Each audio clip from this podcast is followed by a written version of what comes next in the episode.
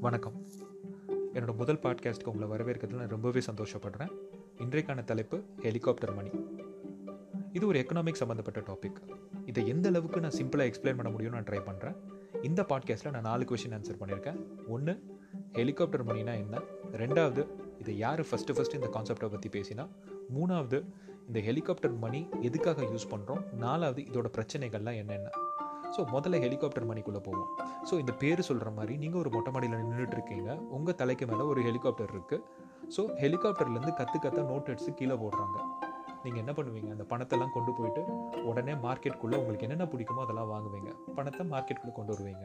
But ஆக்சுவலாக என்ன நடக்குதுன்னு பார்த்தீங்கன்னா நம்மளோட சென்ட்ரல் பேங்க் அதாவது ரிசர்வ் பேங்க் ஆஃப் இந்தியா அவங்க வந்து நோட்டை பிரிண்ட் பண்ணிவிட்டு அதை மக்கள்கிட்ட ஃப்ரீயாக கொடுத்து இதை மார்க்கெட்டுக்குள்ளே புழங்க விடுறாங்க. இதுதான் ஒரு சிம்பிளாக ஹெலிகாப்டர் மணினா ஒரு கான்செப்ட் ஸோ இதை முத முதல்ல இதை பற்றி யார் பேசினான்னு பார்த்தீங்கன்னா மில்டன் ஃப்ரைட்மேன் சொல்லிட்டு is an American economist so இவர் வந்து நைன்டீன் செவன்டி சிக்ஸில் வந்து has got a Nobel prize for economic sciences இவருக்கு இவர் இந்த கான்செப்டை ஃப்ரேம் பண்ணதுக்கப்புறம் நிறைய கண்ட்ரிஸ் இதை அடாப்ட் பண்ணியிருக்காங்க சின்ன சின்ன சேஞ்சஸோட பட் வெதர் அது வந்து சக்ஸஸாக இல்லை ஃபெயிலியரான்றது ஒரு டிபேட்டபிளான டாபிக் அதை பற்றி நம்ம ரெண்டாவது எபிசோடில் பார்க்கலாம்.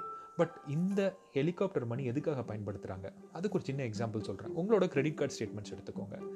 ஜான்வரி ஃபெப்ரவரியோட கிரெடிட் கார்டு ஸ்டேட்மெண்ட்ஸ் எடுங்க. அதே ஸ்டேட்மெண்ட்ஸை மார்ச் ஏப்ரலோட ஸ்டேட்மெண்ட்ஸோட கம்பேர் பண்ணுங்கள் உங்களோட எக்ஸ்பெண்டிச்சர் லெவல் எவ்வளவு கம்மியாக இருக்குன்னு மட்டும் செக் பண்ணி பாருங்களேன். இதுக்கு காரணம் என்னென்னா ரொம்ப சிம்பிள் நம்ம எல்லாரும் லாக்டவுனில் இருந்தோம். வெளியில் போகல. பணத்தை வெளியில் கொண்டு போய் செலவழிக்கல. எக்ஸப்ட் ஃபார் கிராசரிஸ் அந்த வாங்குறத தவிர்த்து. மேஜர் எக்ஸ்பென்சஸ் எல்லாமே கம்மியாயிடுச்சு.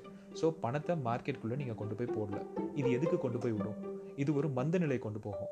பொருளாதாரத்தோட ஒரு மந்த நிலை கொண்டு போய் விடும். ஸோ இதை வந்து எப்படி சரி பண்ணுவீங்க? இது வந்து ரெசஷன் இல்லைன்னா டிப்ரெஷன் கொண்டு போய் விட்றோம் ஸோ இதுக்கு ஆர்டிஃபிஷியலாக ஸ்டிமுலேட் பண்ணுறதுக்காக ரிசர்வ் பேங்க் ஆஃப் இந்தியா என்ன பண்ணுறாங்க நோட்ஸை பிரிண்ட் பண்ணி ஃப்ரீயாக மக்கள்கிட்ட கொடுத்து இதை புழங்க விடுறாங்க. ஸோ இது வந்து மார்க்கெட்டுக்குள்ளே பணத்தை கொண்டு வரதுக்கான one of the way but இதில் நிறைய பிரச்சனைகளும் இருக்குது ஒன்று நீங்கள் ஃப்ரீ மணி கொடுக்க ஆரம்பிச்சிங்கன்னா மக்கள் வேலைக்கு போக மாட்டாங்க. திரும்ப திரும்ப இது வரும்னு எதிர்பார்ப்பாங்க. ரெண்டாவது ஒரு நோட்டை பிரிண்ட் பண்ணுறோன்னா நம்மளுக்கு அதில் கண்ட்ரோல் போயிடும். ப்ராப்ளம் என்னென்னா இன்ஃப்ளேஷன் அதாவது பண மதிப்பு அது ரொம்ப குறையும். ப்ராப்ளம் என்னென்னா இன்றைக்கி நம்ம வாங்குகிற ஒரு வெங்காயம் பத்து ரூபாய் இருக்குன்னா அது ரெண்டுலேருந்து மூணு மடங்கு உயர்றதுக்கான சான்சஸ் இருக்குது மூணாவது இர்ரிவோக்கபிள் டேமேஜஸ் இர்ரிவோக்கபிள் டேமேஜஸ்னால் இந்த பணத்தை வந்து நம்ம ஃப்ரீயாக ஃப்ளோட் பண்ண விட்றோம்.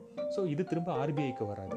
ஸோ இந்த பணம் உள்ளே சுற்றிட்டு இருக்கும். ஸோ இந்த மாதிரி பிரச்சனைகள்லாம் நம்மளுக்கு இருக்குது ஸோ இதை வந்து எந்தெந்த கண்ட்ரீஸ்லாம் இப்போ அடாப்ட் பண்ணியிருக்காங்கன்றதும் இதை பற்றி ஐஎம்எஃபோட சீஃப் கீதா கோபிநாத் என்ன சொன்னாங்கன்றதையும் நம்ம ரெண்டாவது எபிசோடில் பார்க்கலாம். ஹோப்ஃபுல்லி இது யூஸ்ஃபுல்லாக இருந்திருக்கும்னு நினைக்கிறேன். உங்களுக்கு பிடிச்சிருந்ததுன்னா அதை ஷேர் பண்ணுங்கள் thank you so much this is your M P